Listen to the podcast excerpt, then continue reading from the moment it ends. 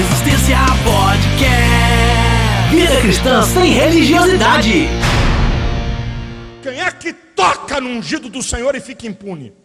Ungido do Senhor é problema do Senhor. Ungido do Senhor não é problema teu. Teu pastor é ladrão. Teu pastor é pilantra. Você não está gostando? Sai de lá e vai para outra igreja. Não se mete nisso não, que não é da tua conta não. Cai fora. Vai embora. Está aqui, ó. Tchau. Pastor, Deus abençoe o senhor. Eu quero aqui a minha carta. O senhor pode me dar uma carta de apresentação que eu vou para outra igreja. E se não der também, como diz Jabes, vai embora. Só não arruma problema. É isso aí. Ele está correto. Só não arruma problema. Não toque ungido de dano. Rapaz, aprenda isso. Eu já vi gente morrer por causa disso, irmão. Irmão, já vi gente morrer. Eu estou falando aqui. Eu já vi gente morrer. Meu irmão, isso é coisa muito séria, meu irmão. Meu irmão, não toma atitude contra a pastor. Não entra nessa furada, não vai. Se ele vir contra mim, ele vai perecer. Se ele vir contra mim, Deus vai tirar a vida dele.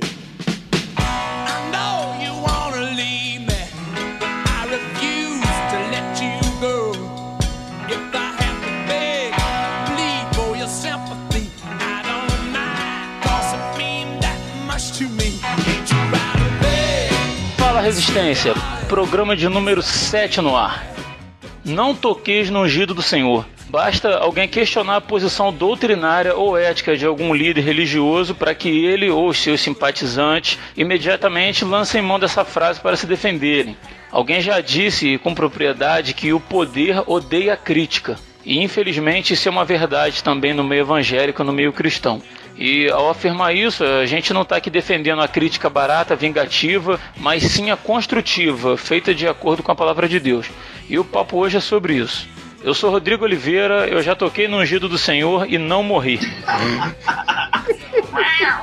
Aqui é Edivaldo e quero dizer para vocês que sou um ungido do Senhor e eu sou cabeça e não sou cauda. Fala aí pessoal, aqui é o Rodrigo Muniz e eu não preparei uma frase porque eu fiquei com medo de ser amaldiçoado. Fala aí pessoal, eu sou Leonardo, eu fui amaldiçoado porque eu toquei no, no ungido, um apóstolo do Senhor. Não foi o Edivaldo não, né? Não, foi o Edivaldo não, foi o pai do Edivaldo. É um cara maneiro aí.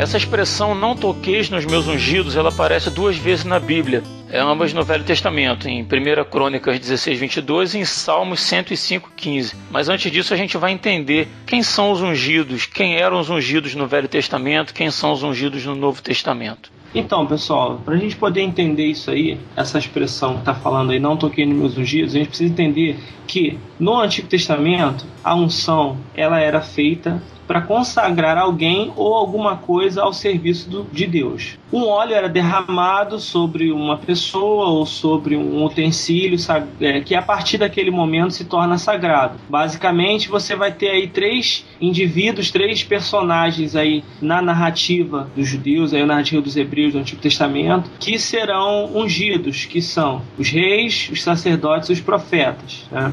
E esses textos que são utilizados aí para justificar a unção estão falando justamente desses personagens. É, não toqueis no meu ungido, é, ou ele está se referindo a um rei, ou está se referindo a um profeta, ou está se referindo a um sacerdote. Em função do termo que é utilizado no Antigo Testamento, que é o mesmo termo, né, e o Léo vai poder me ajudar nesse sentido aí, tendo em vista que ele é, tem mais conhecimento sobre o hebraico, é, é o mesmo termo que é do Messias, né, o Mashiach, é o mesmo termo utilizado toda vez que vai falar de ungido no Antigo Testamento. É o mesmo termo. E esse termo, ele aponta para Cristo. Ou seja, toda vez que você tem uma unção no Antigo Testamento, um rei, um sacerdote ou um profeta que era ungido, você está representando a unção que seria derramada sobre Jesus por meio do Espírito Santo. Porque até então o Espírito Santo não havia sido derramado sobre toda a carne, né? como na plenitude, digamos assim. Só que ali você está apontando para uma unção, a unção do sumo sacerdote Jesus, que viria. Então, a partir do momento que o Senhor Jesus recebe a unção, ele está concluindo esse, essa dinâmica da unção. Uhum. Né? A partir de Jesus, a unção ela passa a acontecer de uma outra forma Não mais você ungir derramando óleo sobre a cabeça de alguém, mas a unção, a, a, é, ela, o selo, ele passa a ser é, é, manifesto na vida da pessoa através da pessoa do Espírito Santo quando ela entra no coração da pessoa no momento da salvação dela. É, é interessante notar essa questão da unção, porque no Novo Testamento a coisa muda de figura, né? Então a partir aí do derramamento do Espírito, Atos capítulo 2, né, a partir ali daquela experiência dos discípulos de Jesus que, que ficam em Jerusalém aguardando o derramamento do Espírito, a partir daí houve uma mudança. Você vai ver no Novo Testamento, com relação ao óleo, o óleo não era mais usado para a unção da separação de alguém para o serviço mas ele estava mais ligado às orações oração Sim. por enfermo, para expulsar demônios, às vezes se utilizavam também a, a unção com óleo, mas no Novo Testamento a gente não consegue vislumbrar essa questão da, da unção com óleo para separar alguém para o serviço.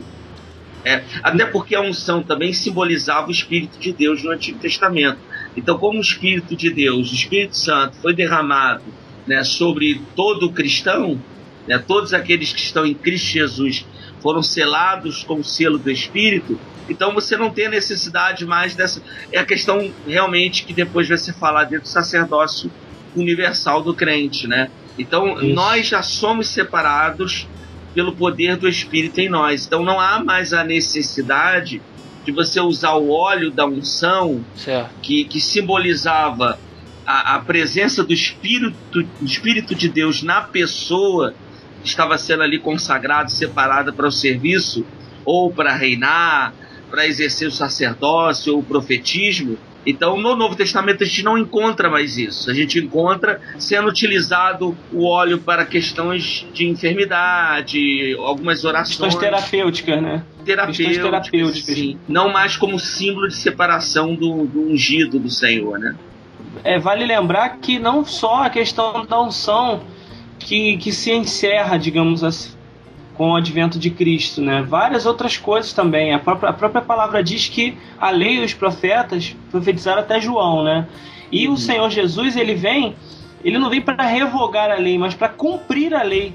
Então, com o advento dele, ele cumpre a lei e, e, a, e as práticas da lei, ela, elas se encerram em Cristo. Né? O próprio tabernáculo, a, palavra tabernáculo é, significa Deus é, habitando no meio do seu povo, né? E quando o Senhor Jesus ele vem, ele é o Emanuel, que é Deus conosco, ou seja, ele é o próprio tabernáculo. E tudo aquilo que era um símbolo, tudo aquilo que era uma sombra do Senhor Jesus, né? Os sacrifícios, a unção uh, e, e, N práticas aí da lei, elas vão se cumprir em Cristo, né?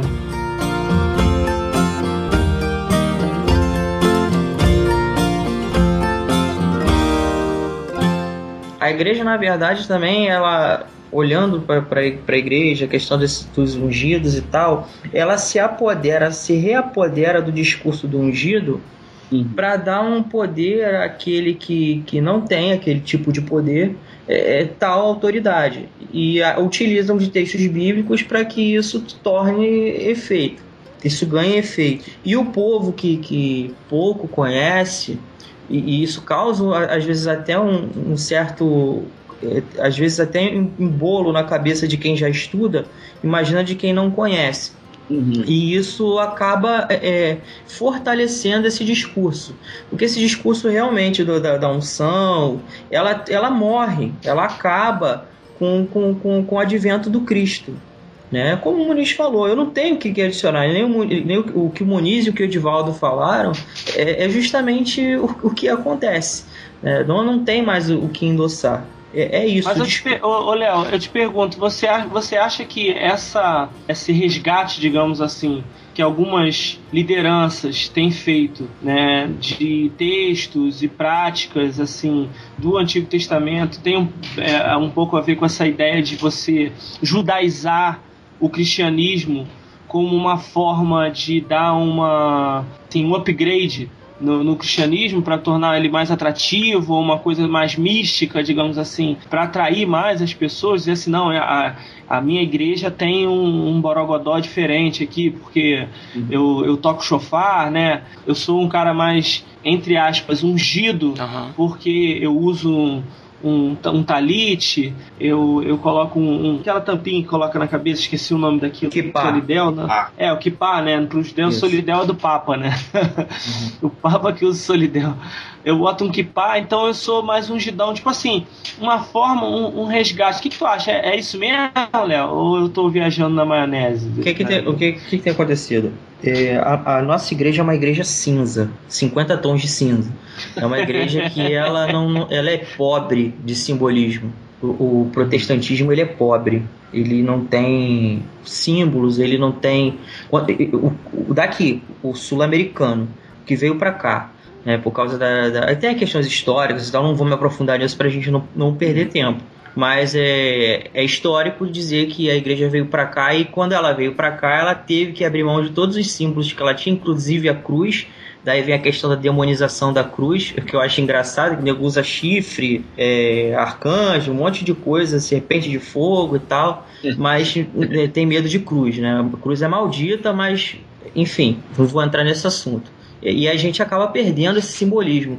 O, o, o, ser humano ele tem uma necessidade enorme de símbolos para poder crer, para poder ajuda muito. Essa ideia de rebuscar veio com o gospel, cara. Tem jeito, esse gospel é, uma, é um problema seríssimo, né? porque junto com ele vem um monte de, de, de, de porqueira que é, você não sabe de onde de 90 vem. e o início dos anos 2000, né? É. O movimento gospel vai trazer toda essa prática abençoada, né? Para não falar é. outra coisa. E sim, assim, é, é, tá na Bíblia, tá na Bíblia, a Bíblia ela, ela é rica em símbolos. A, a, a, história judaica, a história do cristianismo é rica em, em símbolos, em simbolismo. Mas é, o problema é que esses símbolos aparecem do nada, não tem motivo nenhum e algumas pessoas estão é, mal intencionadas se aproveitam de, desse simbolismo para poder causar impacto, né? Então o que acontece é muito mais fácil uma pessoa chegar para mim e, e, falar sobre a questão do arcanjo e que so, é assoprando um, um, chifre eu, eu vou derrubar as muralhas de Jericó do que eu chegar para ela e falar sobre o que é calvinismo, sobre o que é arminianismo. Entende? É algo palpável, é algo Sim. que a pessoa pode ver. É muito mais fácil eu colocar um copo em cima da minha televisão e dizer assim, olha, esse copo tá abençoado, tá ungido, do que eu dizer para ela que, pô, não tem nada a ver, por uma simples palavra de Cristo a vida dela pode mudar um simples sopro de Cristo e a vida dela pode mudar, entendeu? É, é algo subjetivo. Então a pessoa interessante vai... porque é interessante porque a, a, o evangelho, né, e a, a salvação, tudo é pela fé, né? E a fé, ela é baseada naquilo que a gente não vê. É uma prática de vida que você tem que ter. Você tem que viver sem se apegar a símbolo nenhum, sem ter, digamos assim, nada a que se apegar a não ser o invisível. Exatamente. A não ser aquilo que você não tem como tocar e não tem como ver. Pois Porque a própria palavra fala, né? Se você tem, acredita naquilo que você tá vendo, que, que fé é essa? Que fé sem vergonha é essa, né? É, pra vocês verem aí, não sei se vocês é, é já viram isso ou se alguém já falou para vocês.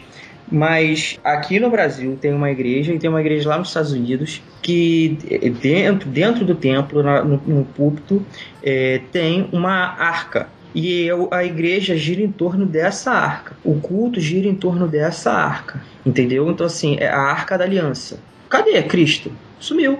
Cadê a mesa da Eucaristia? Sumiu. Cadê o, o, o púlpito, que é o centro, a palavra do, do protestantismo? Cadê? Sumiu. É anular o sacrifício de Cristo, é voltar a viver pelo Velho Testamento, Exatamente. pela velha, velha aliança. Mas o que, que é mais atrativo, Rodrigo? Eu pegar, mostrar uma mesa vazia, um púlpito vazio, sem nenhum símbolo, sem nenhuma cruz, sem nenhum efeito, sem nenhum sentido, sem nenhuma conexão, ou eu dizer que dentro daquela arca está a presença de Deus. Ali aquela arca representa a presença de Deus, é uma presença física de Deus ali. Entendeu? A pessoa, ela, ela, obviamente, ela vai optar por aquilo que deixa ela mais próxima de Deus. E é isso que as igrejas. O que que eu vou dizer para você? A última cartada agora vai fazer sentido o que eu estou falando. O que que o Macedo fez atualmente? Templo de Salomão. Exatamente. O que, que tem aqueles. Até a vestimenta de um judeu ele vestiu. Por quê? porque causa muito mais impacto ele construir o templo de Salomão. Olha só, que não é nem de Salomão, é de Herodes. O cara, quem foi construir é um jumento, é um burro, mas tudo bem. É, é, que é muito mais fácil. É o templo de Herodes, é. É, então, É. Templo de seu mamão. é, de seu mamão. É muito mais fácil de você é, chegar e, e- e mostrar algo pomposo, algo palpável, algo que realmente, caraca, Deus está aqui. É muito mais fácil Deus estar aqui do que estar numa igreja cinza, sem nada, entendeu? A questão mística que o, que o Rodrigo falava né, no começo. É, e aí a pessoa se atrai pelo quê? Se atrai por isso. Ela vai. E, e esses caras eles se aproveitam disso. Se aproveitam de, de tudo isso que, que eles têm, de todos esses simbolismos escusos, sabe? Essa- esse- esses modos escusos para poder roubar, o, o- o- se aproveitar do, do, do, do, do mais, é, do mais fraco. O termo que tem que ser usado aí e que a gente não pode fugir dele é antibíblico. Aham. É antibíblico isso. Sim. É você.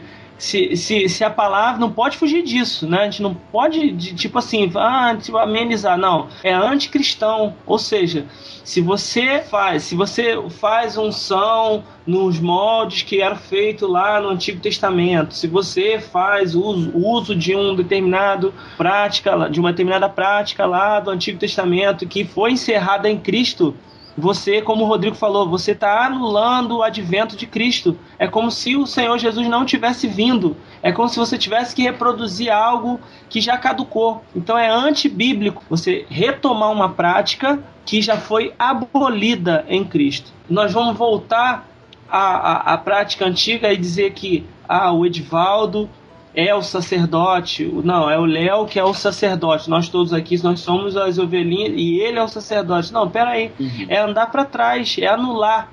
Anular a pessoa de Jesus. Anular toda uma nova aliança em que nós vivemos. É uma nova aliança.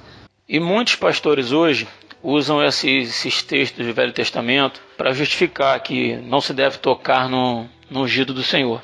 Mas no Velho Testamento, é, esse não toqueis nos meus ungidos era referente à, segurança deles, à vida deles. Não era por questões, não era porque eles eram perseguidos por questões doutrinárias ou éticas, como acontece hoje. Hoje você que critica uma questão ética de um pastor e é usado esse, esse texto para justificar isso. Como é que vocês veem isso aí?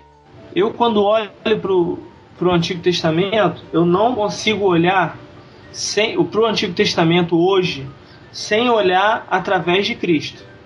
Né? E, e a gente sabe que o Senhor Jesus ele é a chave para você interpretar a Bíblia toda. Né? Você tem que olhar para ela toda através, através do Senhor, digamos assim. Certo. Então, quando eu olho para ela através de Cristo, eu sei que tudo que está que tá sendo feito ali, né, tá falando de um, de, um, de um outro período, de uma outra época em que não havia o advento de Cristo, como nós temos hoje. Uhum. O que, que eu posso tirar olhando daqui, de, daqui da frente lá para trás, passando por Jesus? Eu posso tirar conceitos, digamos assim, essências, né? Então o que, que eu tiro dessa essência? Assim como a gente, assim como a gente olha para essa questão da unção, como a gente olha para a questão de contribuição, de dízimos, né? Que isso é um outro assunto também que também é bem interessante, pode ser tratado também, mas que eu vou tirar conceitos, essências, né? De como o Senhor pensa a respeito daquele assunto. Então quando eu olho para aquele ponto ali, eu vejo Davi falando: não toque no ungido,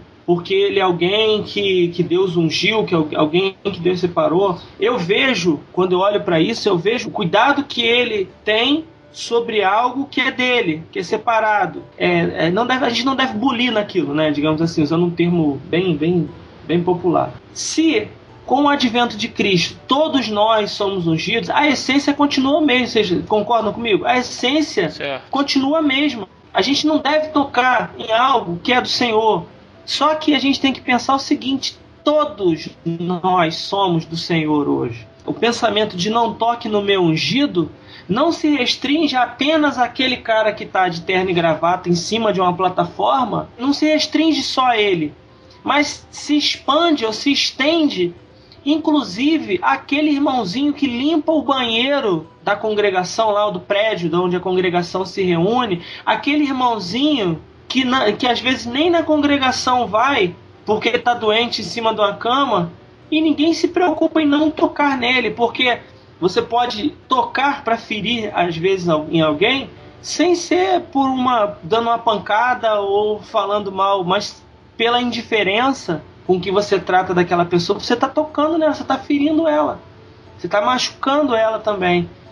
E ela é ungida de Deus também, porque ela tem o Espírito Santo dentro dela. Ela é ungida, ela, ela, ela foi consagrada, ela é, ela é do Senhor. Certo. Ela é sacerdócio santo do Senhor. E aí não se estende para ela também essa, essa, essa essência de não tocar? É aí que está a grande questão, que a igreja perdeu isso. Da, a história de como a igreja veio se formando, se deteriorando, se deformando com o tempo, a gente chegou nesse ponto onde se perdeu essa, essa, essa noção de, do, do, real, do real sentido da, da, da, da congregação, da, da, da, vida da igreja, de que é, que é o amor, né, cara?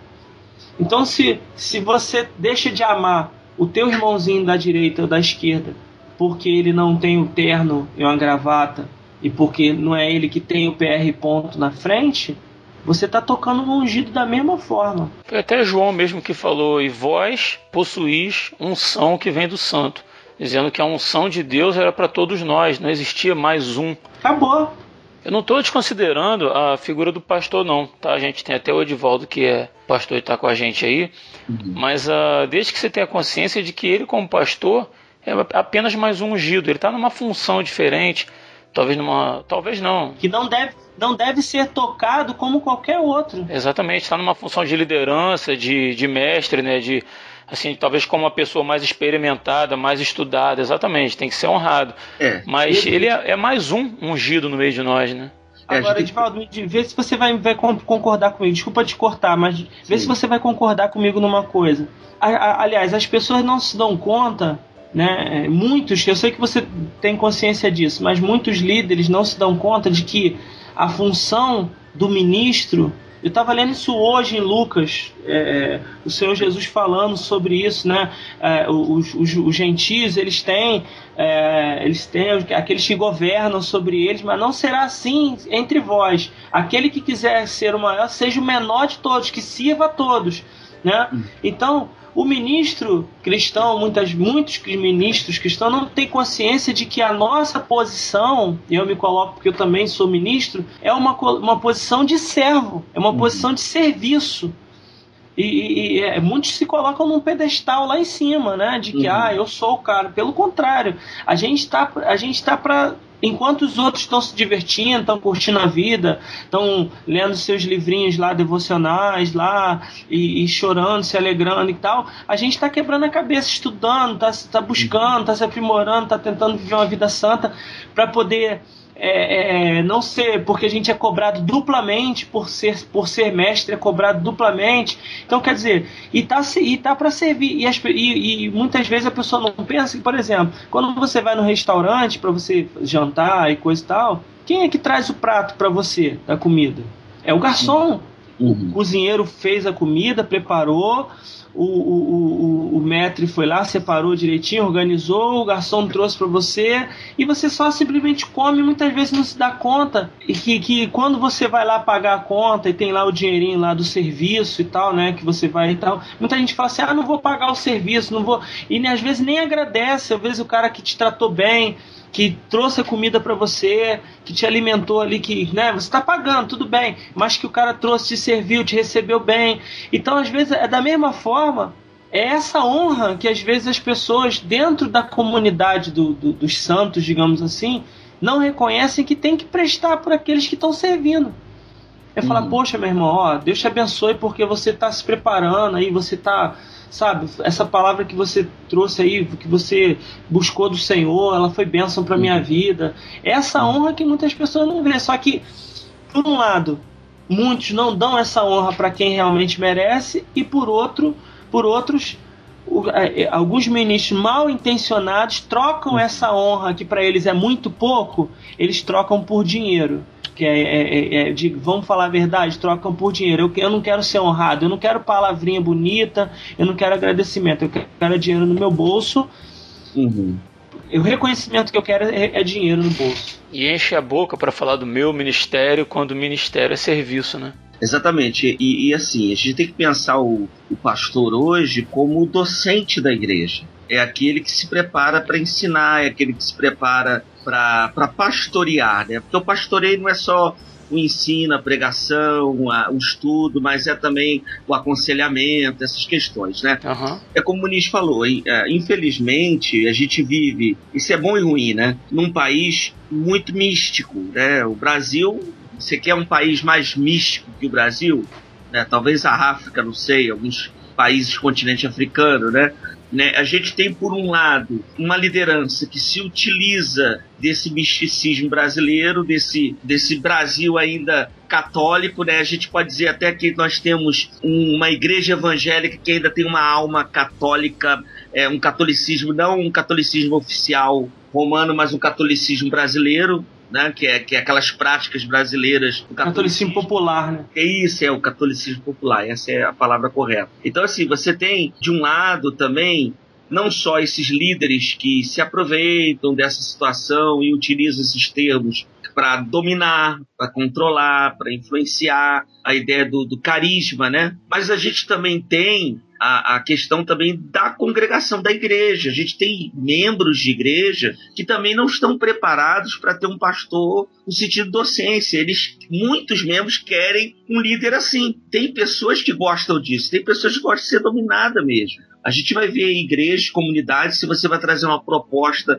dizendo assim, não, eu vim aqui para servir juntamente com vocês, tem gente que vai achar assim, não, mas o pastor não, não é assim, não. O pastor tem que ser assado, né? Ele, ele já entende, eu acho que já está inculcado no evangelho brasileiro, no, no evangélico brasileiro, é, é essa ideia do, do, do, do, líder como ungido do Senhor, como sacerdote. Agora a questão da oração, né? O camarada não entende que a oração dele tem efeito. A oração do justo né, produz efeito, mas ele precisa que o, pastor ore, não, o pastor vai orar.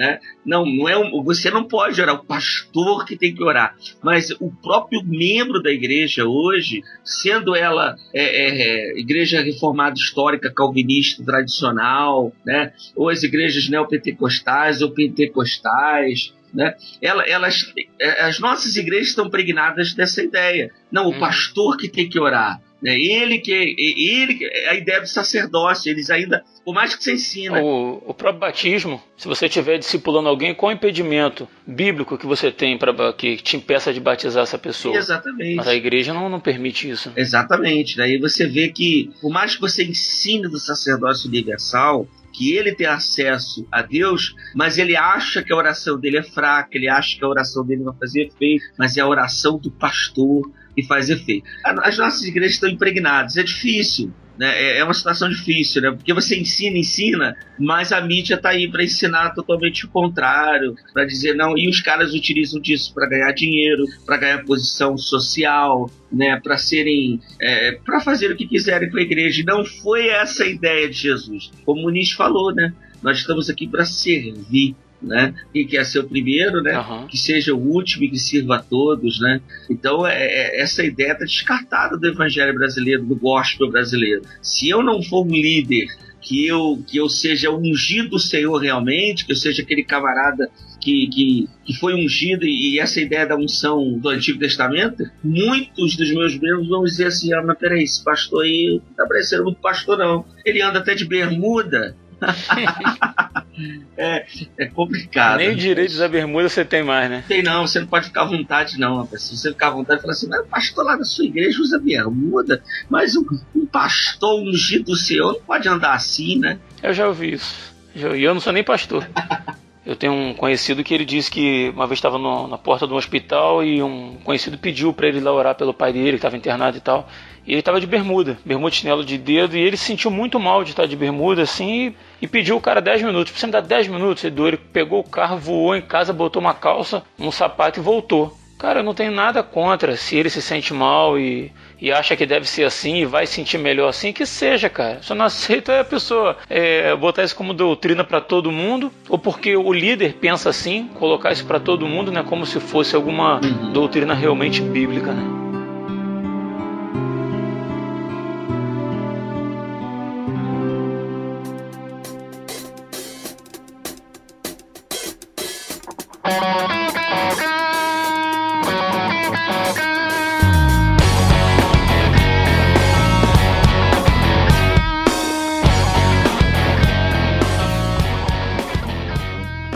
Um outro texto que é, que é muito usado por esses líderes para não serem questionados é o famoso não julgueis para que não sejais julgados. Está lá em Mateus 7,1. É um texto assim que é usado de forma assim, muito seletiva e fora do contexto, né? Ele é usado como escudo assim contra qualquer tipo de, de questionamento. Eu aprendi no, no seminário que todo texto sem contexto é um pretexto para se falar. Eu não vou falar aqui, como o Muniz diz, eu não vou falar aqui a, a palavra porque não cabe no horário. Cabe heresia. É, é para uma heresia. Então vou, é, eu vou substituir o pi pela heresia. Tá certo. Então, assim, é, você, você deslocar um texto para uso próprio é, é conveniente? É, é bem legal. Pegar. É, é igual que eu odeio quando alguém entra na parte de, de Malaquias sobre o dízimo, da vontade de levantar.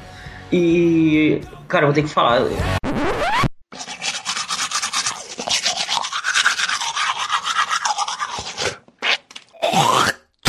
Você pegar e, pô, não tem. Dá vontade você pegar a Bíblia e jogar na cabeça dele entendeu? Quando ele chama alguém de ladrão. Então, assim, pô, são, são textos que você pega, assim, coisas que você cata, pinça mesmo para jogar. Eu chamo de, de, cristianismo terrorista. Se você quer ver outra coisa também que cabe nisso aí, do não julgueis para que não seja julgado, quem daqui nunca ouviu, irmão, não olha para homem, olha para Deus. Uhum. Quem nunca ouviu isso? Assim, pô, cara, o cara usou uma.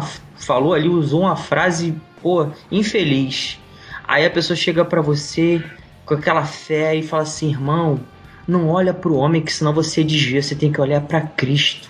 Aí eu respondo pro infeliz, então onde é que eu vou enxergar Cristo? Se eu não consigo enxergar as pessoas que estão ao meu lado, eu vou ter referencial de Cristo aonde? Se Paulo diz que nós temos que ser imitadores de Cristo. Se não há imitadores de Cristo, a quem que a gente vai seguir? Entendeu? Então, assim, é, é, é complicado você pegar textos e são jargões que estão enraigados dentro, dentro da, da, da, cabeça da pessoa, são coisas que a gente ouve desde pequeno e que às vezes até a gente mesmo acaba repetindo sem querer, sabia? Tem coisas que a gente pega e acaba re repetindo sem querer, mas são, são, são palavras que têm uma força muito grande de convencimento. É, mas isso acontece, Léo, porque as pessoas não se dão o trabalho o mínimo trabalho de ler o que vem antes, o que vem depois, em que contexto que está esse, esse versículo. Essa... Porque ele às vezes lê, Rodrigo, mas lê e não quer enxergar. Mas, cara, pega esse, esse trecho, não julgueis para que não sejam julgados. O que Jesus está censurando nessa passagem é o julgamento hipócrita, né? isso tá, é muito claro. Uhum. Acompanha aí. E por que reparas tu no argueiro que está no olho do teu irmão e não vês a trave que está no teu olho? Ou como dirás a teu irmão: Deixa-me tirar o argueiro do teu olho, estando uma trave ainda no teu? Hipócrita, tira primeiro a trave do teu olho, e então cuidarás em tirar o argueiro do olho do teu irmão. Você vê que é, o, o, próprio Paulo ele tinha o cuidado de, de obedecer as palavras de Jesus quando ele estava exortando aos coríntios, ele dizendo que antes subjugava o próprio corpo dele e o reduzia à servidão, para que pregando aos outros, eu mesmo não venha de alguma maneira ficar reprovado. Então, assim, eu vejo muito claro que a Bíblia ela não proíbe o questionamento. Sabe? Assim, pelo contrário, ela, ela encoraja esse questionamento. Você vê que, assim, em muitas pregações assim são elogiados os crentes, os, os crentes de Bereia, os bereanos, que Paulo pregava e ele, ele, os ensinos dele eram sempre avaliados à luz das escrituras. Eles pegavam e conferiam se aquilo que Paulo estava dizendo era realmente o, o que estava dizendo a Bíblia e tal. E eles não foram censurados por Paulo e nem tido como carnais, porque eles faziam isso. isso. Pelo contrário, eles foram elogiados é. e considerados mais nobres que os de Tessalônica. Entendeu? Então, assim, a, a Bíblia, em diversos textos, assim, ela, ela incentiva, é, encoraja esse, esse questionamento. E aí, no, no, no caso, eu penso o seguinte: é, o erro, aonde ele for detectado, ele tem que ser trazido à luz. Não adianta você. Porque a própria, a, a própria palavra já diz que, como ela é a luz, a, a palavra é a luz, se alguma coisa estiver errado, estiver conflitante com a palavra, automaticamente ela vai ser vai ser denunciado. O, profeta ele tem essa essa o ministério profético, digamos assim, né? Assim como do apóstolo, do profeta, do evangelista, do pastor, né? Ele tem ali, ele tem essa função de, de, de, de denunciar o pecado, digamos assim, né? O erro está ali. Mas até se você analisar, vamos supor, a postura de Jesus ali, quando ele está conversando com a mulher samaritana, né? naquele momento ali, ela, ela reconhece o ministério profético de Jesus, porque ele fala para ela, ó, vai lá e chama o teu marido. E aí ela fala assim: Ah, eu não tenho marido. Ele falou: Pois é, realmente você não tem, porque o que você está hoje não é teu. Você já teve não sei quantos, e o que você está hoje não é teu. Ou seja, ele denunciou o pecado da mulher ali, ele não, não encobriu o pecado dela. Mas uma coisa que chamou minha atenção é que ele só fez isso porque estava ele e a mulher, não tinha mais ninguém, só os dois juntos ali. Ele foi e denunciou o erro dela ali e trouxe à tona. Por que veio? Por que foi escrito depois? Por que foi registrado isso e, e, e foi colocado na história? Deus é que sabe. Mas só estavam os dois ali. Tanto que depois, quando os discípulos chegam, ele não continua a história, é, e a gente sabe que, que o que está escrito ali é o que escreveram sobre o que ele falou, né? Não dá para dizer que foi exatamente as palavras dele ali, mas a gente crê dessa forma, ou tenta crer dessa forma. Só que ele, ele, ele, ele, ele trouxe o erro à tona, mas ele não fez isso na frente de todo mundo. Isso me fez pensar no que? O erro tem que ser denunciado, mas às vezes eu, eu vejo que algumas posturas de quem está denunciando o erro vão contra a própria causa do evangelho. Porque você traz escândalo para o próprio evangelho quando você. E aí, quando a palavra diz, e aí faz parte do que a gente estava pensando em falar, quando a palavra diz que se a gente tem uma causa contra o nosso irmão, por que não tentar resolver entre nós mesmos? Né? Tá certo que às vezes você tem é, é, você discorda de determinados figurões, aí como é que você vai até ele para falar e tal, né? Nesse caso, o que fazer? Eu penso que a gente tem que denunciar o erro e tem que jogar o erro no ventilador mesmo, o erro, mas talvez não quem errou. Eu penso que a gente tem que imaginar pelo menos algo nesse, nessa esfera aí, talvez. Eu vejo Jesus lidando com essa mulher na, na beira do poço lá ao meio-dia, como se Jesus estivesse lidando com a ovelha e não com, com o líder, vamos botar assim. Porque Jesus assim, encontrou com muita gente no caminho dele e muitas pessoas com erro, com pecados, com dúvidas, com questionamentos. E ele sempre tratou as pessoas com, com muito amor, com muito cuidado, com muita sabedoria. Mas tinha uma classe que tirava Jesus do sério, que eram os fariseus. E eles eram os líderes, eles eram aquele, aqueles a quem o povo seguia. E a forma de Jesus tratar com eles era bem diferente da forma como Jesus tratou com essa mulher e com muitos outros. Concorda comigo? Sim. Você sim. vê que quando Jesus advertia os discípulos a respeito do fermento dos fariseus, daquilo que eles pregavam, cuidado com eles, não, não se deixe contaminar com eles. Jesus fazia isso publicamente, não era em, em particular com os fariseus. É, eu concordo. E eu, eu penso que ah, tem uma gradação aí, então, né? Se tem, se tem níveis diferentes, e a própria palavra diz que tem uma gradação, né? E os meninos podem pensar, me ajudar a pensar nisso aí também. Porque ele... Os meninos é ótimo. É. é ele, ele, ele fala ali, o, o, apóstolo Paulo, agora eu não vou lembrar aonde exatamente. Não, é, é o Senhor Jesus mesmo é Mateus, agora eu não vou lembrar. Quando ele vai falando ali, olha, se você tem uma coisa com o teu irmão, vai até ele e fala com ele. Se ele não aceitar, leva mais um e fala com ele. Se ele ainda assim não aceitar, leva para a igreja. E se é ele uhum. mesmo diante da igreja não aceitar, ele é, é fariseu publicano, né? Que ele fala, né? É, então tá fora. Então tem uma gradação aí. Eu penso que, que, que o, o critério que tem que haver aí, que eu acho que tem que haver, porque o nosso objetivo é esse, é o amor. Eu não fazer nada que vá ferir, em primeiro lugar, Deus. Né? E a própria palavra fala também que a gente. E, e a questão, a gente tem que evitar o escândalo. E eu vejo isso às vezes, até comentei com, com o Rodrigo antes, eu vejo isso às vezes, essa postura de preservação em algumas sociedades secretas, ou ditas secretas, né? Que tentam se preservar, que tentam, é, digamos assim, elevar o nível de lealdade ali para que ninguém de fora saiba o que, que acontece, ninguém saiba o que de podre acontece ali dentro, elas elevam esse nível de lealdade. Tipo assim, a gente pode cair no pau aqui, um arrancar o, o pescoço do outro fora aqui e tal, mas ninguém de fora tem que ficar sabendo o que está acontecendo.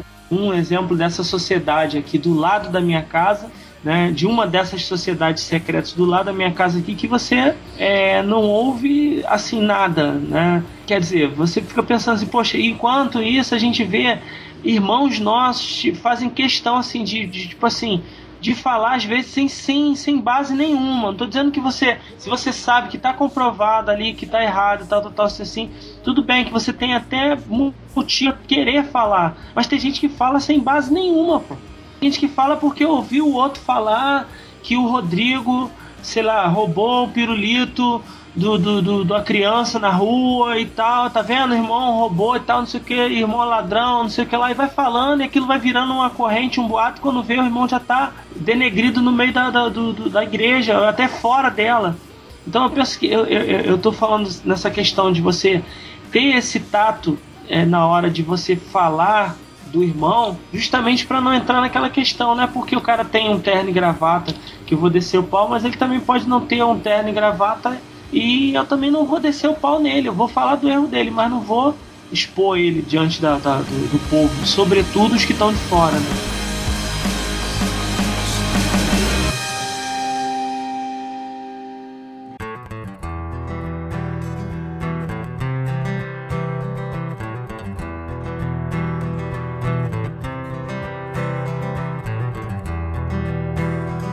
Eu vejo que quem tem o microfone quem tem a instituição tem o poder. Como se você estivesse jogando banco imobiliário. Quem distribui a, a grana, né, quem distribui as cartas, é que geralmente tem aquele poder absoluto de mandar na regra do jogo. Geralmente você vê o pastor, ele tá para servir. Óbvio, já depois de tudo foi falado. Mas a gente olha ele como se ele desse as cartas, às vezes. Como o Edivaldo também falou. Às vezes a gente quer. É, a Bíblia nos diz uma coisa, nos orienta uma coisa e a gente quer ver como outra. Quer ver como ele, como se fosse infalível, como se fosse. Isso é uma faca de dois gumes também. Porque também quando o pastor cai em erro e aí toda a igreja vê, é, uma, é, uma, é um problema seríssimo para o pastor. O pastor praticamente é execrado, ele não, não tem chance nenhuma de defesa, ele não é considerado como uma pessoa normal para errar é uma faca de dois gumes. Aí tá o Edivaldo, o Muniz que não me deixa mentir. É, e a gente tem, é, eu não vou citar nome aqui, mas é, todo mundo sabe que tem um pastor que também era presbiteriano, que também, apesar de ser um cara que tem bastante conhecimento, cometeu um erro, acabou, nunca mais foi o mesmo. Foi o Edivaldo, né? É, ah, você me entregou, cara. É, é tido do Edivaldo. Ah, é parecido, com, parecido contigo, Edivaldo. Pô, é tudo parente meu. É, barbudo, é parente, né? Só não tem. O Edivaldo só ainda não tá usando aquela bengala de Anubis, né? Que é uma coisa meio maçônica ainda. Mas, Pô, o, Edivaldo, mas o Edivaldo usa, usa um, um, um anel de ouro aí. Se você falar. Se você falar mais um detalhe, todo mundo já matou quem é. Pô. Ah, tá, entendi. Nossa, cara, fala então, isso não. então, assim, é, eu acho assim, o cara é bom, às vezes o cara é muito bom. E ele comete um erro perante a igreja e aquela paulada vem porque é justamente aquela visão de que o cara é, é um semideus, é um semi-jeová. Uhum. E aí é, é, é, o grande problema. Então, é, é falta de. Não sei, é, é aquelas discussões que a gente também entra na internet, pergunta se não sei se é um analfabetismo funcional ou se é falta de leitura mesmo do povo. Léo, me permite uma, só uma, uma observação, gente, em relação a isso. É porque já tive dentro do sistema e eu sei que é isso. A gente, o sistema cristão que a gente vive hoje, seja ele católico, evangélico, anglicano, ortodoxo, seja ele qual for, ele tem uma raiz, cara. Não é? é a gente que estuda história, a gente está sempre sendo cobrado para não viver naquela questão do mito das origens, porque que, como se tudo que a gente vive hoje fosse a causa lá da origem e tal mas muito sim. É, tem, tem as circunstâncias né, da história de cada época que vão influenciando as coisas como elas são hoje, tudo bem. Mas tem uma coisa que aconteceu lá no início que vem até hoje, vem perdurando até hoje, que é a centralização da igreja na figura do imperador, cara. A, figura, a, a centralização na figura do imperador que foi feito lá no, no século IV, que perdura até hoje, cara. Que veio se reproduzindo até hoje e que teve a reforma e que não, não foi modificado isso, e o sistema hoje, infelizmente, eu digo assim, ele atrapalha mais do que ajuda. Porque quando você tem uma configuração é, eclesiástica que automaticamente centraliza toda a administração ou toda tudo que, se, que diz respeito ao contato divino na figura de uma pessoa só, não adianta. Edivaldo sabe disso, o Léo sabe disso, eu sei, Rodrigo também, e todo mundo que é pastor que está ouvindo esse podcast também sabe disso. Você pode pregar de, do, do dia 1 de janeiro até o dia 31 de dezembro na igreja falando a mesma coisa, irmãos, a minha oração não é mais poderosa que a sua, a minha pregação não é mais poderosa que a sua, a minha casa não é melhor do que a sua, eu não sou melhor do que você. Você pode falar isso de, de, de todo dia, de manhã até de noite, mas as pessoas vão continuar vendo. Por quê? Porque o sistema leva as pessoas a pensarem dessa forma, a centralizar na figura mas, do mas, pastor. Muniz, Infelizmente é assim. Marcinho Muniz, Fala. Deixa eu te falar, cara, assim, eu fui criado na, na instituição, assim, de berço. E durante muitos anos eu segui exatamente assim, da forma como eu aprendi. Mas em um determinado momento eu rompi com esse pensamento. Entendeu? Essa casta que só sai com jejum e oração saiu. Foi quando você se converteu. Saiu. E na, na instituição, cara, não foi fora. O Edivaldo está na instituição e tem a mente aberta para isso também.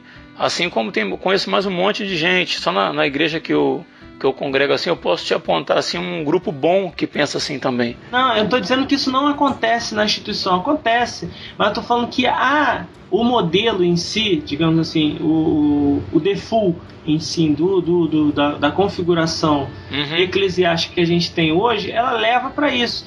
Ele mais atrapalha, né? Do É, que... mais atrapalha do que ajuda, porque aquele, como o Léo levantou a questão lá, que é o analfabeto funcional, que não pega uma Bíblia para ler e não, e não consegue, ele não consegue interpretar às vezes nem uma tirinha de jornal, ele não consegue interpretar, que dirá a Bíblia. Então você pega o cara, um, um, analfabeto funcional desse, né, que, que não consegue interpretar nada, ele vai entrar, ele vai se adequar no sistema do jeito que, do jeito que ele entrou e acabou. Se o sistema, desde lá, de, de, da configuração original, digamos assim, tivesse mantido, né, de, e aí eu vou, vou puxar a, a brasa para minha sardinha, se ele tivesse sido mantido uma, de uma forma mais orgânica, digamos assim, aonde você não tem uma figura é, é, única que represente toda, todo o ministério, digamos assim, mas onde você valoriza a interação, a mutualidade, mais porque na instituição se fala da mutualidade, muitas das vezes se luta pela mutualidade, mas é um sacrifício terrível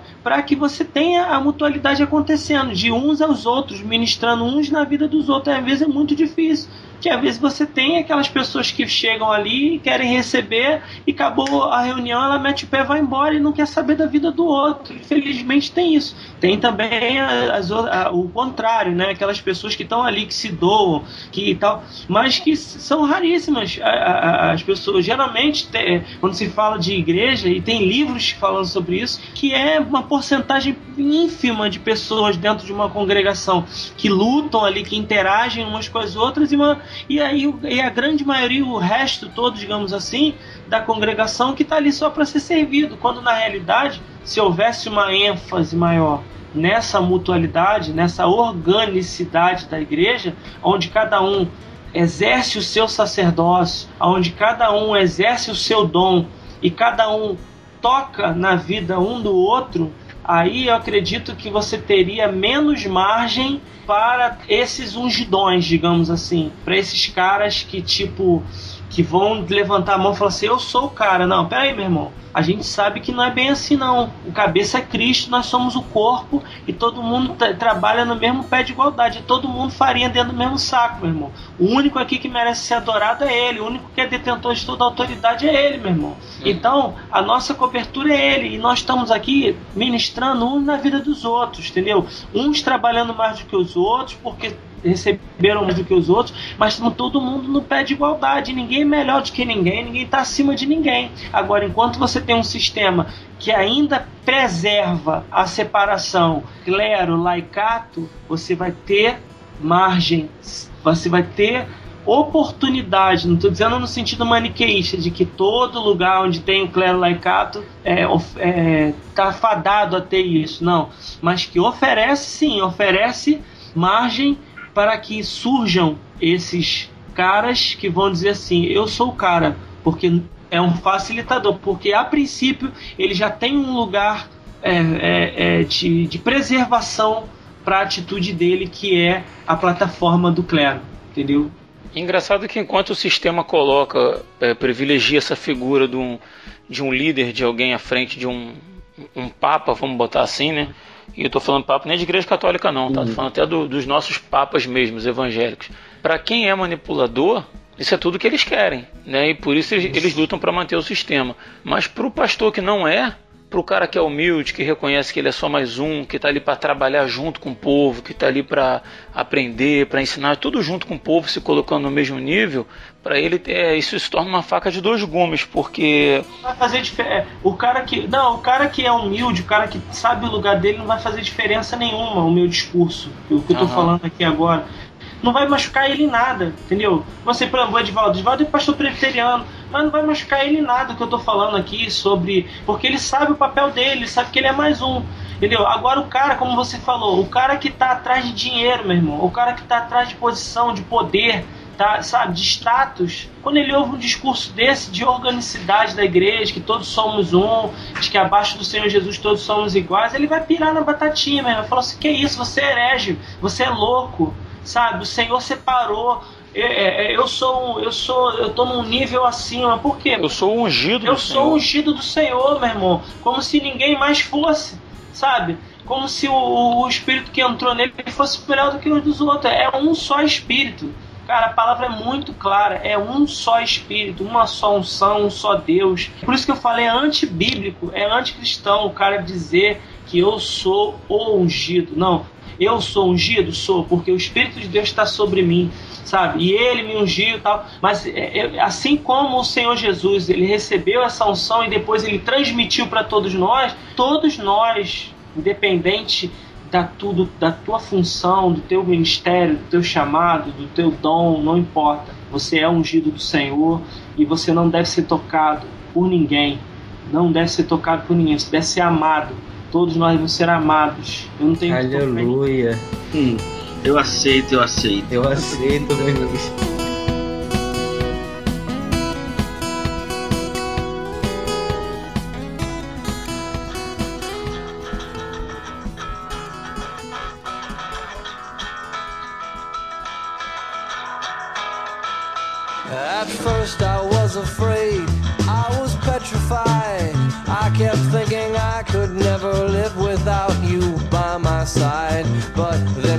Spent so many nights just thinking how you done me wrong. I grew strong. Tem um outro termo aí que é muito usado também, que é a tal da cobertura espiritual, né? Ela é muito usada por esses pastores manipuladores, né? Mas que é a cobertura espiritual? Cobertura espiritual. Você não pode sair daqui para ir lá não sei aonde. Tipo assim, você não vai sem minha autorização. Ah, verdade. Ah, é. pra, pra, arrumar namorado, pra É o cabrista. Tipo coisa, né? Ah. É só uma forma de controle, só para saber onde você tá indo, o que, que você tá fazendo, com quem você tá. Mas pois é. Rapaz, isso aí, fala. Valeu, Muniz. Ah, gente, só queria deixar aqui um ponto aqui. Eu tô com medo de morrer, tá? Tô mexendo com gente perigosa. O Edivaldo sabe o que eu tô falando. Eu vou morrer, cara. Espero que não ouça esse podcast. É. então, aproveita que você tá com medo de morrer, Léo. Faz uma transferência de unção com o Edivaldo aí, que é a última novidade gospel. Rapaz, transferência de unção, cara. Você já fez a transferência de unção, Edivaldo? Não, nunca fiz, não, nunca recebi. Eu não, não. posso transferir nada, não tem nenhuma, pô. Pega é. do Edivaldo. Você quer, irmão? Eu não, eu não tenho unção, eu não tenho honra, não tenho nada, não tenho igreja. Uns são, uns são, outros não. E é, uns são, é. outros não. O Léo, o Léo ele se nivelou mesmo por baixo, né? Igual, é, rapaz, igual a gente tá falando desde o começo, né? Todo mundo no mesmo nível, né? o Léo já deitou no chão. É, rapaz, ele tá meio deprê, né? Vocês viram isso cuidado aí, essa questão que, de transferência que, de unção? Cuidado que tem uns sacerdotes que também deitam no chão, hein? De cabeça de boca no, de boca no pó, hein? É. Opa! Opa! É, mas, mas assim, eu já ouvi alguma coisa assim, mas nunca me aprofundei não, mas. Rapaz, às vezes eu fico ouvindo as coisas, eu, eu prefiro às vezes nem ouvir, cara, senão eu vou. Eu, eu, eu, eu piro. é que é tanta, é tanta parafernália dentro da igreja evangélica, cara, tanta coisa que inventa, cara, que você.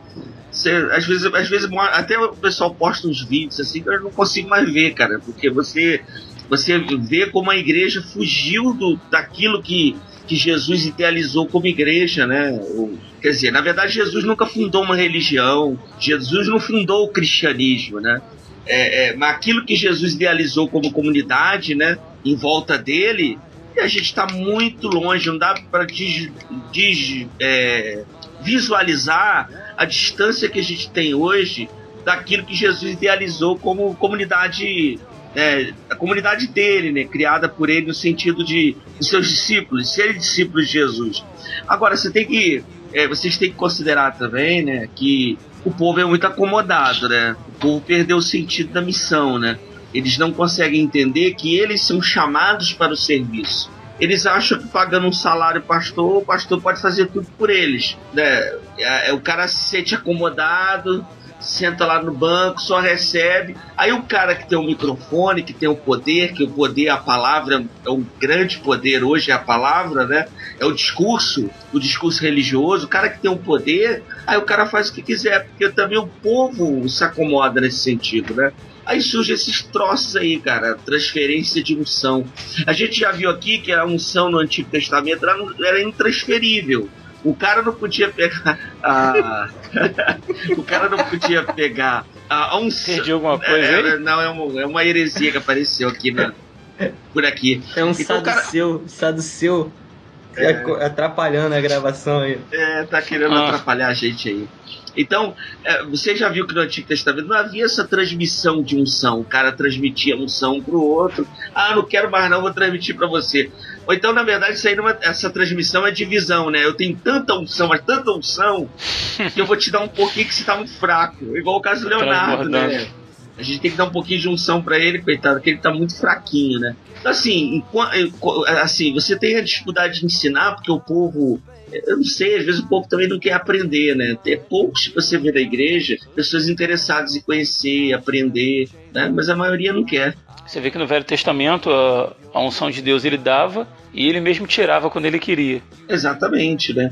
né? E, e depois, é, depois do derramamento do Espírito, que Deus se derramou, o Ed René Kivitz vai usar a expressão interessante, ele vai dizer que Deus se derramou, né? Nos, no, nos discípulos, a partir dos discípulos ali, a partir do, do momento que Deus, ele vai dizer que Deus mudou de endereço, né?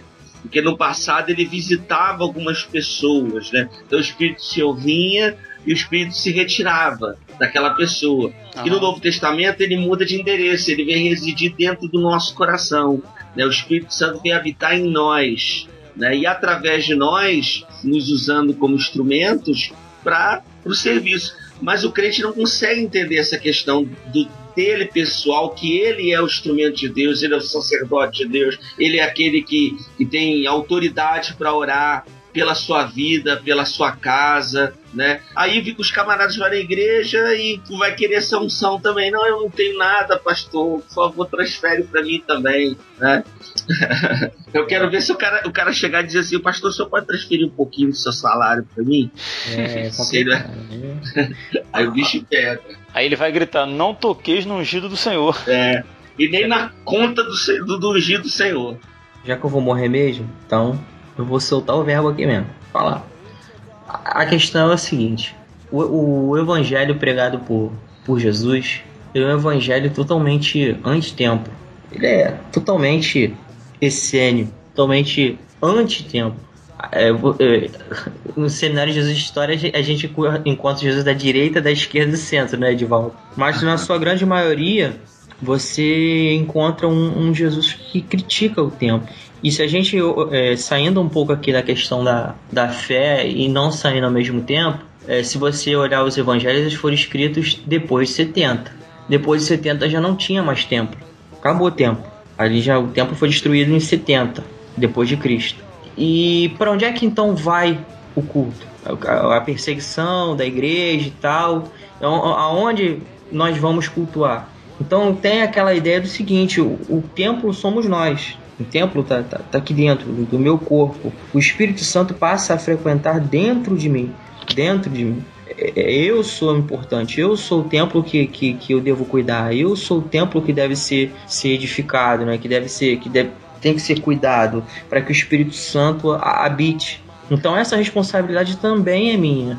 E toda essa, essa, essa ideia de rebuscar o Antigo Testamento é para favorecer né, essa questão da autoridade, do sacerdote, a questão do, do, do, do pastorado e tal. E o povo vai por esse âmbito, porque justamente tem essa de dependência do, do tudo mastigado, de tudo de tudo é feito por uma pessoa só. A pessoa tem, tem preguiça de pensar, preguiça de buscar, entendeu? É, enfim, o Muniz, é, já que entrou nesse assunto, assume aí, então. Fala aí. Então, só um, só um adendo. Você falou realmente, o templo somos nós, né? O, o tabernáculo da, lá do uhum. templo, lá de, de pedra, né? Ele caiu, né?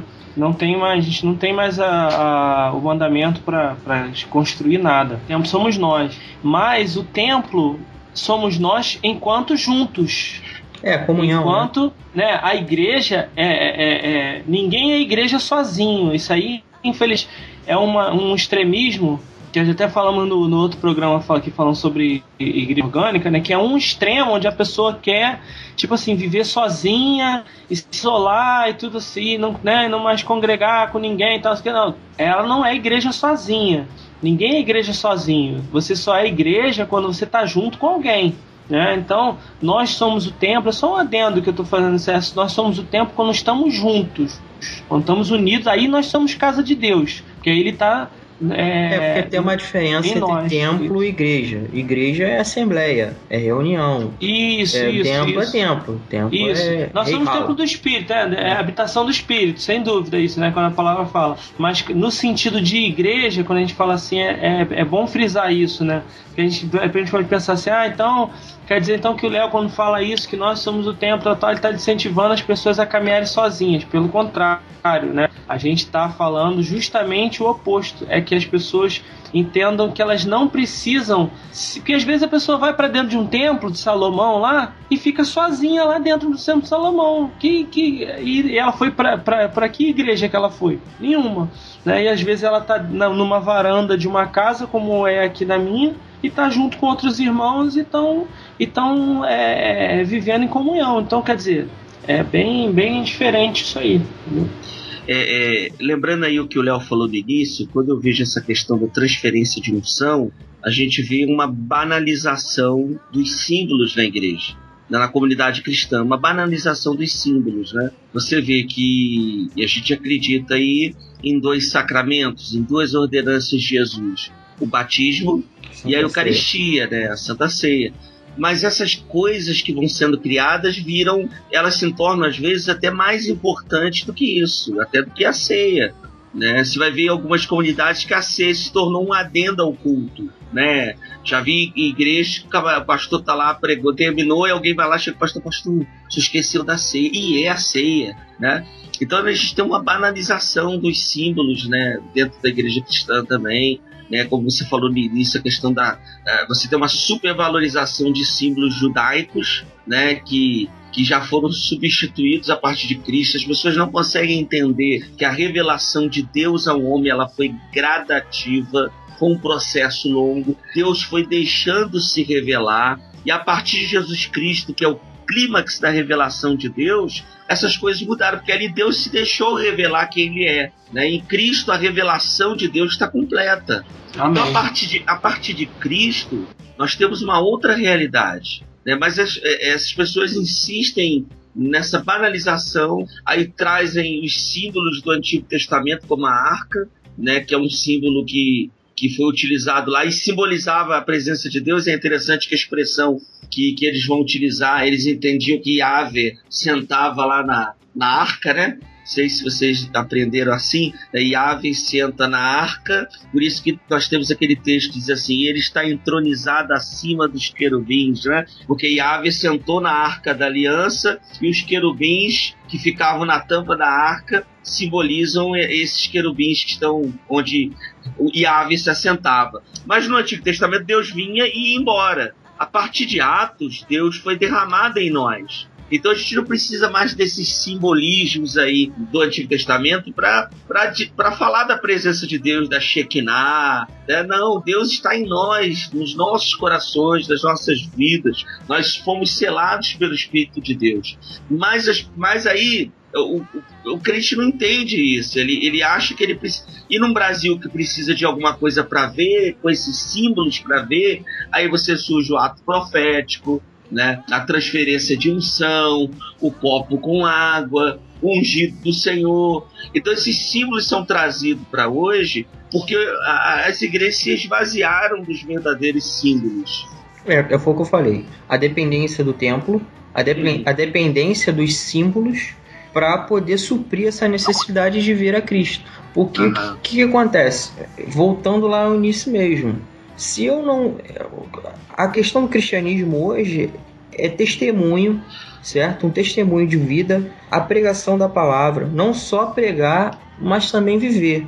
E como é que o próximo vai ver a, a, a, Cristo. Se ele não está vendo na igreja, ele tem que ver de algum modo. E, essa, e esse modo ele é suprido, porque às vezes nem os pastores estão sendo vistos como Cristo.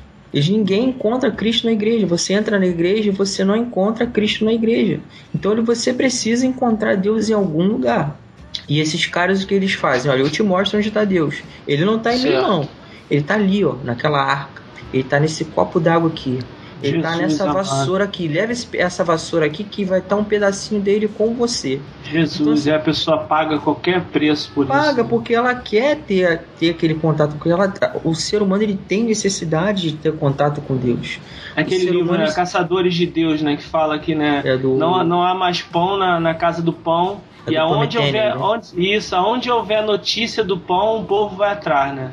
É, então, é, é, o, o, povo sente é, fome, o povo sente. É, é, o, o Jürgen Moltmann, é um teólogo que fala sobre a teologia da esperança, ele fala que essa é, isso é quando Deus se faz presente, que é a ausência de Deus se faz presente na sua ausência. É necessário que Deus se faça. Mas onde é que você vai encontrar Deus? Onde é que você encontra Deus? As pessoas estão tão sedentas disso, elas não conseguem enxergar. Aí entram esses aproveitadores. Eles mostram arcas, eles mostram lascas, alguns produzem Bíblia, né? Que eu não vou também dizer nome, produzem é. Bíblia. Na verdade, a Bíblia é a mesma, tem, de Gênesis ao Apocalipse. Você pode ofender alguém aí do, é, não, é, pois do é. resistência, hein? É, entendeu? Então, assim, é, é, que comprou uma Bíblia, né? não vou nem dizer nada, mas tudo bem. Não, não, não, não. não. Já contei essa história triste em outro episódio.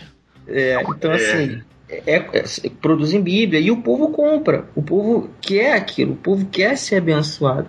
E então essa necessidade do tempo, essa necessidade dos símbolos são para suprir uma é, é, é, que eu acho infelizmente é um mal do nosso século, é um sinal dos tempos, a, a falta de Cristo. Cristo se perdeu, como eu falei num, num, programa anteriormente. Nesse meio, nesse meio caminho aí, Jesus Cristo se perdeu. Não se sabe onde está Jesus Cristo. Onde está Jesus Cristo? Quem é Jesus Cristo? Tem pessoas que às vezes entram, saem da igreja durante an é, anos e. E nunca teve um contato com Jesus. Não teve, nunca. Não nunca. E assumiram cargos. É. Jesus amado. Até pastores. E a, igreja, e a igreja é, pois é, e, e, tem pastores que não, nunca tiveram não experiência com não Cristo. são convertidos, tem. E não é pouco não, tem muita gente aí que tá na liderança, tá, tá pastoreando, tá aí, nunca foram convertidos, né? E até de igrejas consideradas sérias, né? É, é, é, e assim, a manipulação é muito forte, né? a manipulação emocional, é, simbólica é muito forte nessas comunidades. Um amigo meu uma vez estava contando que ele chegou em casa e viu a vozinha dele lá com um jornal da IURD batendo nas paredes. Aí ele perguntou: o que, que você está fazendo aí, vô, com esse jornal? Não, porque o pastor disse que se a gente bater com esse jornal nas paredes de casa, a gente expulsa os demônios. Nossa, cara. É. Tá doido. E ela com um jornalzinho lá, rapaz, batendo né? E então a manipulação é muito forte, né? Eu, uma vez eu passei numa das igrejas aqui em Milópolis, eu vi o cara com aquela espada, o líder lá com aquela espada, aquela planta, né, que chamam de espada de São Jorge, uhum. lá na igreja, cara, batendo lá. Saravá. Saravá, né? Bate na madeira três vezes, isola aí. Rapaz, é, é, é, é complicado. Então, assim, há uma grande manipulação, um grande apelo para essas coisas, né? É confortável. O líder que se coloca numa posição do ungido do Senhor, para ele é muito confortável. É muito mais fácil você ser um líder que você se coloca nessa posição e manipula. Para mim é ótimo manipular, para mim seria muito bom. É muito Rapaz. mais difícil você ensinar. Pois né? é, eu tô, eu tô ensinando isso para os meus alunos de, do ensino médio sobre os reis absolutistas, né? Uhum. Os monarcas absolutistas. Eles, eles eram o que eram porque eram considerados o quê? Ungidos por Deus. Eram uhum. reis taumaturgos, né? aqueles caras que tinham poder para curar, porque eles eram ungidos por Deus, eles tinham unção de Deus. Então, os caras estão. E eles, por serem ungidos por Deus, eles eram absolutistas, absoluto. Uhum. Tipo assim, ele faz o que quiser e ninguém tem autoridade para questionar ele, porque ele é o cara ungido por Deus, ele é a voz de Deus e ele que controla.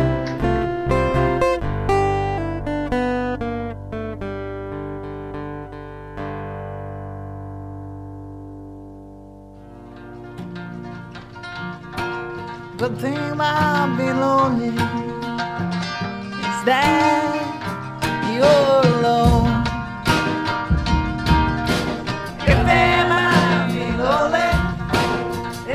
E agora que a gente já sabe que não há problema em questionar e que o próprio Jesus criticou os fariseus que, que publicamente, né? No, então a gente, nós sendo, sendo servos de Cristo, seguimos a Cristo, sabemos que baseado na palavra, no Novo Testamento, não, não, não há problema em criticar, mas isso por outro lado traz problemas, traz inimizade. E como é que vocês veem essa questão? Vocês acham que nós devemos sim advertir as outras pessoas quanto aos enganos pregados ou, ou não? Devemos deixar por conta de Deus e seguir a vida da gente? Vocês acham que expor escuridão é também mostrar a luz, criticar é também mostrar o evangelho para essas pessoas. Fala aí, Léo. Uma vez eu fui pregar, tive, tive a oportunidade de maravilhosa de pregar na igreja do Edivaldo, e eu falei sobre o sal e luz. E eu disse que essa luz que nós somos não é uma luz que ilumina, é uma luz que sinaliza, uma luz que indica que por trás de você existe algo maior. Então, assim, é, é, as nossas atitudes elas devem apontar para Cristo. Mostrar a realidade requer também sabedoria, estudo, força de vontade, para que não seja só uma contenda. Às vezes você apontar para um erro só por apontar, só por birra, só por ah, ele é, o pastor está pensando que é o que? Não, para criar confusão com o cara, não. Não é isso. É você ter sabedoria para você abordar alguma coisa, para você denunciar uma coisa. Né? Até para que se você denuncie uma coisa, como o Muniz também falou, até utilizou a questão de Jesus e a mulher samaritana sozinha, é, é uma questão de ética. Né, de você não criar contenda, não transformar uma tempestade num copo d'água. Esses pastores, e também como eu falei da vez passada, tem uma coisa boa e tem uma coisa ruim. A ruim é o seguinte: eles falam muita besteira. Mas eles falam besteira porque o povo não conhece, não, não, não procura saber, não procura é, é se, se estudar, se preparar para que possa é, é, é, debater, para que possa questionar isso. E eles talvez perderiam sua força. Mas como não tem ninguém para contestar, não tem ninguém com, com, com sabedoria, com conhecimento para contestar, eles continuam falando. Mas apesar disso, eu acho também que eles também, de um certo ponto, não por eles, mas pela, pela, pelo agir do Espírito Santo, ajudam muitas pessoas. A questão da, da palavra ser pregada é importante. Eu prefiro que uma igreja universal seja aberta do que uma boca de fumo. Para mim é muito Olha, eu, eu, discordo no sentido que eu não vejo eles pregarem o evangelho, cara. Não, mas não é questão de só pregar o evangelho. É, é, tem uma, uma, certa parábola que eu aprendi no, no, no, seminário, se vocês já ouviram o seguinte: certa vez um monge saiu para pregar com seu discípulo. Falou assim: Olha, hoje é dia de nós pregarmos o evangelho. E no meio do, do caminho eles foram, voltaram para o monastério e não disseram uma palavra.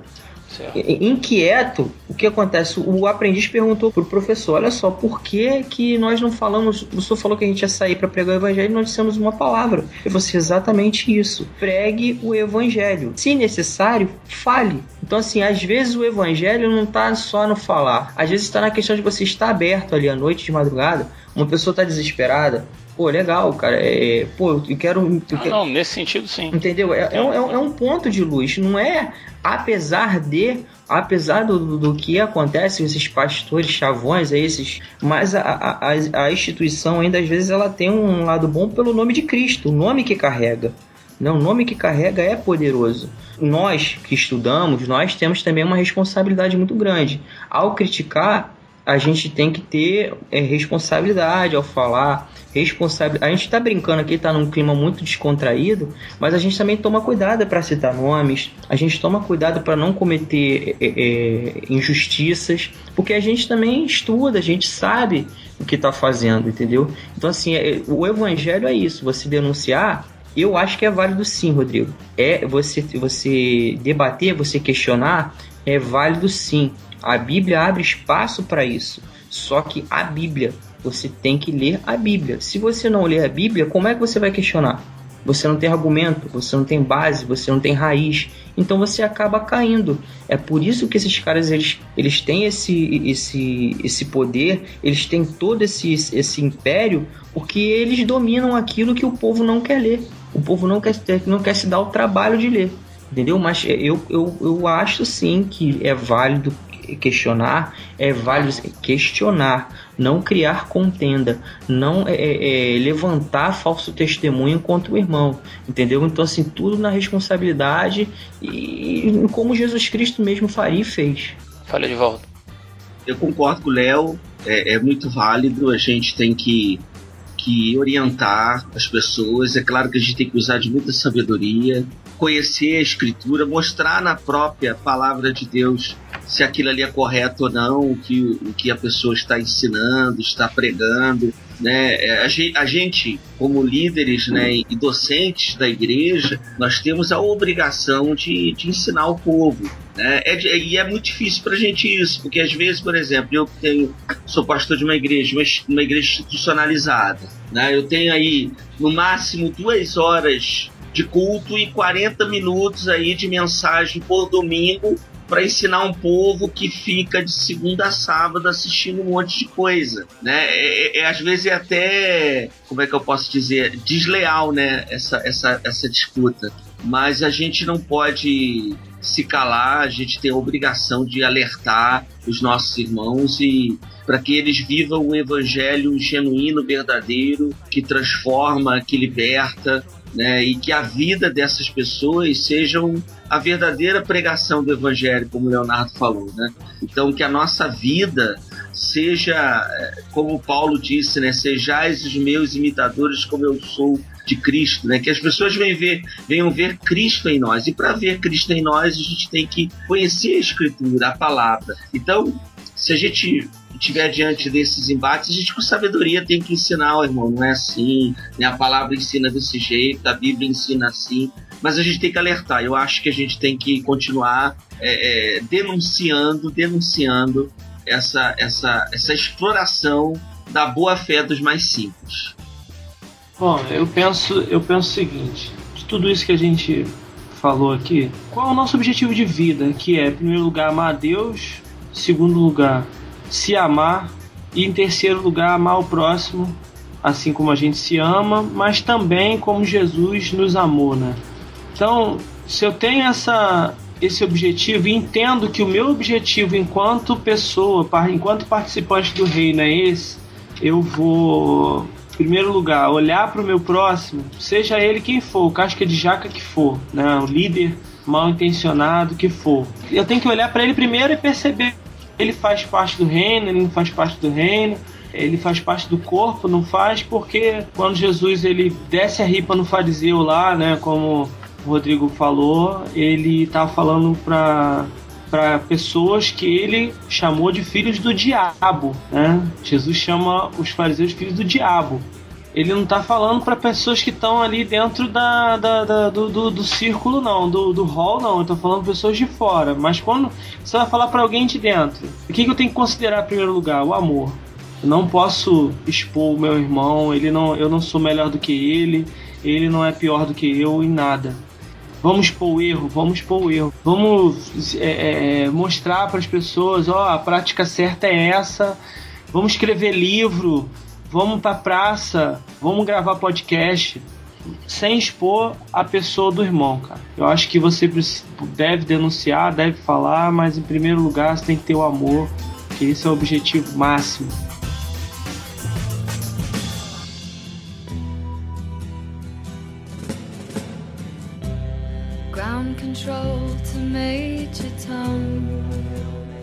Então é isso, pessoal. Chegamos ao fim aí de mais um programa. Eu espero que isso seja bênção para você aí que está ouvindo, como tem sido para a gente aqui que está gravando. Nosso site está disponível aí www.resistenciapodcast.com. Dá uma curtida na nossa página no Facebook lá em facebook.com/resistenciapodcast ou mande um e-mail para a gente aí em resistenciapodcast@resistenciapodcast.com. Valeu, pessoal. Obrigado aí. Até o próximo programa. Eu sou Rodrigo Oliveira e se você está ouvindo isso, você é a Resistência. Control to Major Tom.